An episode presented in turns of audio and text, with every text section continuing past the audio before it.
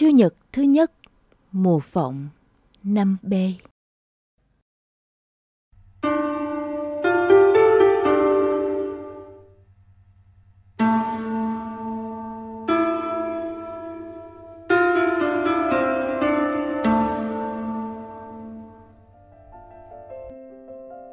Suy niệm về lịch sử Israel. Sách ngôn sứ Isaiah, chương 63. Lạy Đức Chúa, Ngài mới là Cha, là đấng cứu chuộc chúng con. Đó là danh Ngài từ muôn thuở. Lạy Đức Chúa, tại sao Ngài lại để chúng con lạc xa đường lối Ngài? Tại sao Ngài làm cho lòng chúng con ra chai đá, chẳng còn biết kính sợ Ngài? Vì tình thương đối với tôi tớ là các chi tộc thuộc gia nghiệp của Ngài.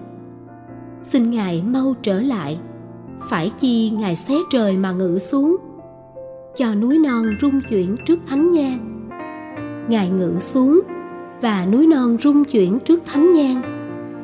Người ta chưa nghe nói đến bao giờ, tai chưa hề nghe, mắt chưa hề thấy. Có vị thần nào ngoài Chúa ra đã hành động như thế đối với ai tin cậy nơi mình? Ngài đón gặp kẻ sống đời công chính mà lấy làm vui, và nhớ đến Ngài khi theo đường lối Ngài chỉ dạy. Kìa, Ngài phẫn nộ vì tội lỗi chúng con, nhưng khi mãi đi theo các đường lối của Ngài, chúng con sẽ được cứu thoát. Tất cả chúng con đã trở nên như người nhiễm uế, mọi việc lành của chúng con khác nào chiếc áo dơ.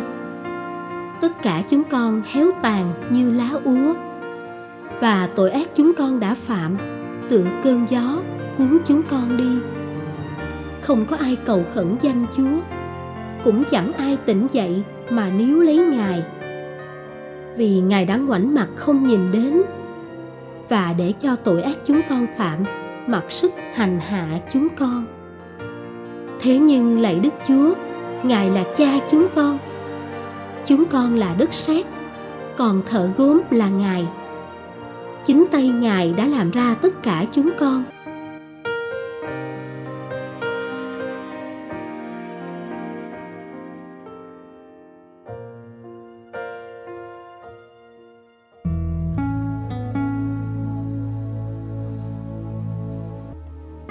Lời chào thăm, lời cảm tạ. Thư thứ nhất của Thánh Phaolô gửi tín hữu Corinto, chương 1. Xin Thiên Chúa là Cha chúng ta và xin Chúa Giêsu Kitô ban cho anh em ân sủng và bình an. Tôi hằng cảm tạ Thiên Chúa của tôi vì anh em, về ân huệ Người đã ban cho anh em nơi Đức Kitô Giêsu. Quả vậy, trong Đức Kitô Giêsu, anh em đã trở nên phong phú về mọi phương diện, phong phú vì được nghe lời Chúa và hiểu biết mầu nhiệm của Người. Thật thế, lời chứng về Đức Kitô đã ăn sâu vững chắc vào lòng trí anh em, khiến anh em không thiếu một ân huệ nào trong lúc mong đợi ngày Đức Giêsu Kitô, Chúa chúng ta, mặc khải vinh quang của Người. Chính Người sẽ làm cho anh em nên vững chắc đến cùng. Nhờ thế, không ai có thể trách cứ được anh em trong ngày của Chúa chúng ta là Đức Giêsu Kitô. Thiên Chúa là đấng trung thành. Người đã kêu gọi anh em đến hiệp thông với con của Người là Đức Giêsu Kitô, Chúa chúng ta.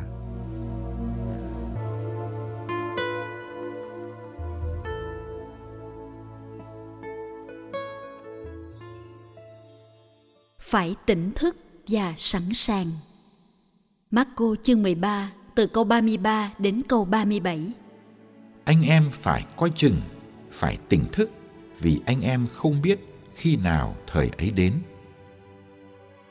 Cũng như người kia chảy phương xa để nhà lại, trao quyền cho các đầy tớ của mình, chỉ định cho mỗi người một việc và ra lệnh cho người giữ cửa phải canh thức. Vậy anh em phải canh thức, vì anh em không biết khi nào chủ nhà đến, lúc chập tối hay nửa đêm, lúc gà gáy hay tảng sáng. anh em phải canh thức kẻo lỡ ra ông chủ đến bất thần, bắt gặp anh em đang ngủ. Điều Thầy nói với anh em đây, Thầy cũng nói với hết thảy mọi người là phải canh thức.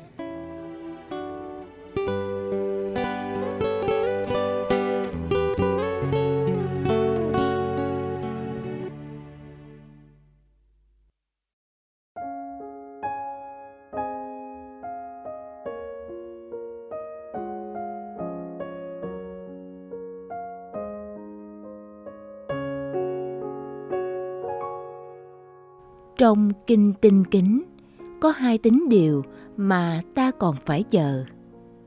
Và Ngài sẽ đến trong vinh quang để phán xét kẻ sống và kẻ chết.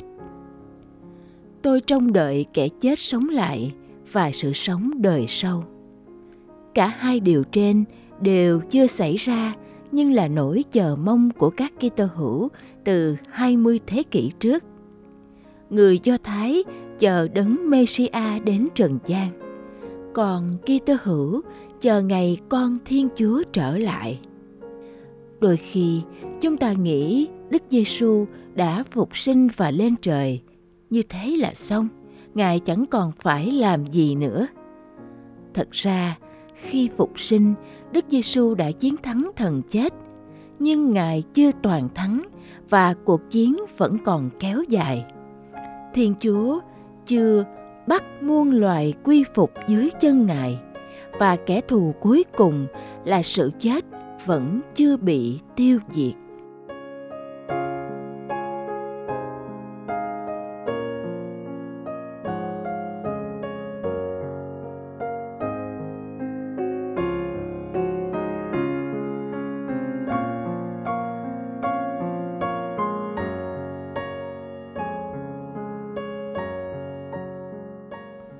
Hai tín điều trong Kinh Tinh Kính mà ta còn phải chờ lại là 2 biến cố trùng nhau về thời gian.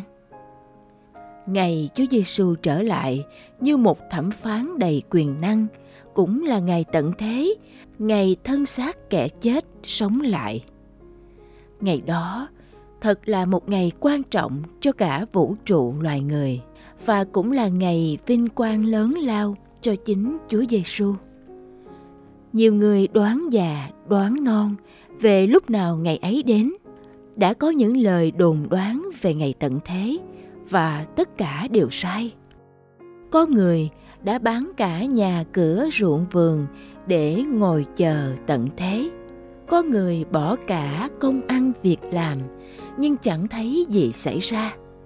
Họ quên rằng chính Đức Giêsu Con Thiên Chúa mang phận người cũng thú nhận chỉ mình Chúa Cha mới biết về ngày ấy. Chúng ta tin ngày ấy thế nào rồi cũng đến, nhưng chúng ta không biết rõ khi nào, vì chính thế đời của Kitô hữu tự bản chất là chờ đợi. Nếu Chúa Giêsu không quan lâm, công trình cứu độ vẫn chưa hoàn thành trọn vẹn, và Thiên Chúa chưa là tất cả trong muôn loài.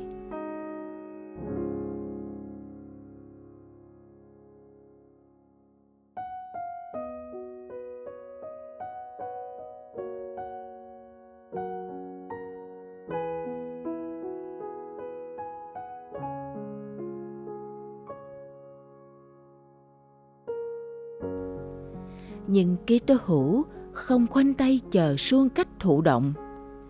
Bài tin mừng hôm nay dạy ta cách chờ.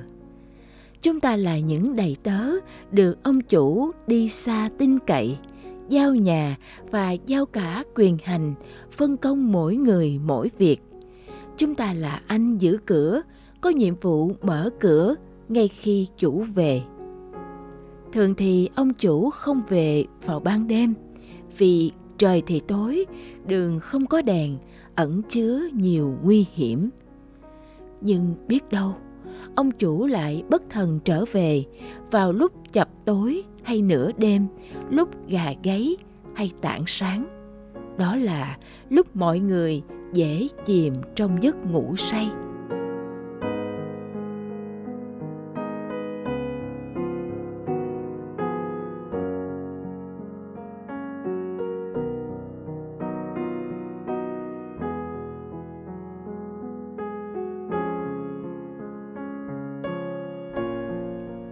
tỉnh thức, hãy canh thức. Đức Giêsu nhắc lại nhiều lần, không phải chỉ cho 4 môn đệ thân tín mà cho mọi người và từng người chúng ta. Không phải Ngài cấm chúng ta ngủ trưa hay ngủ tối, nhưng Ngài dạy chúng ta đừng ngủ mê trong tội.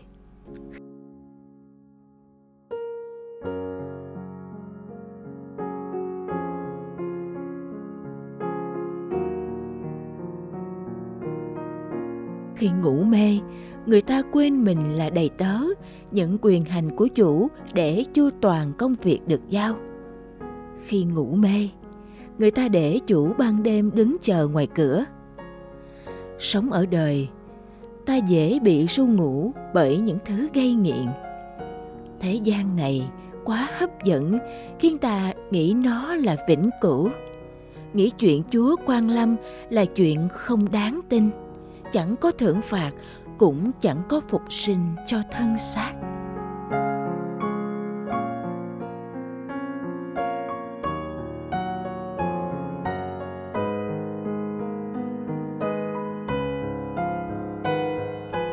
Thái độ thức tỉnh đòi hỏi ta phải cảnh giác liên tục.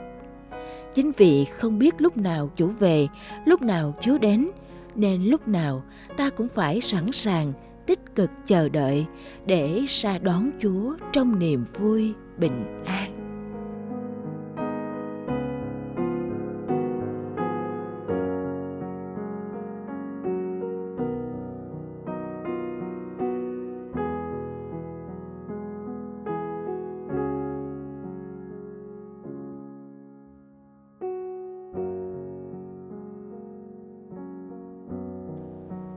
Lạy Chúa Giêsu, Chúa đã yêu trái đất này và đã sống trọn phận người ở đó. Chúa đã nếm biết nỗi khổ đau và hạnh phúc, sự bi đát và cao cả của phận người. Xin dạy chúng con biết đường lên trời nhờ sống yêu thương đến hiến mạng cho anh em. Khi ngước nhìn lên quê hương vĩnh cửu, chúng con thấy mình được thêm sức mạnh để xây dựng trái đất này và chuẩn bị nó đón ngày Chúa trở lại.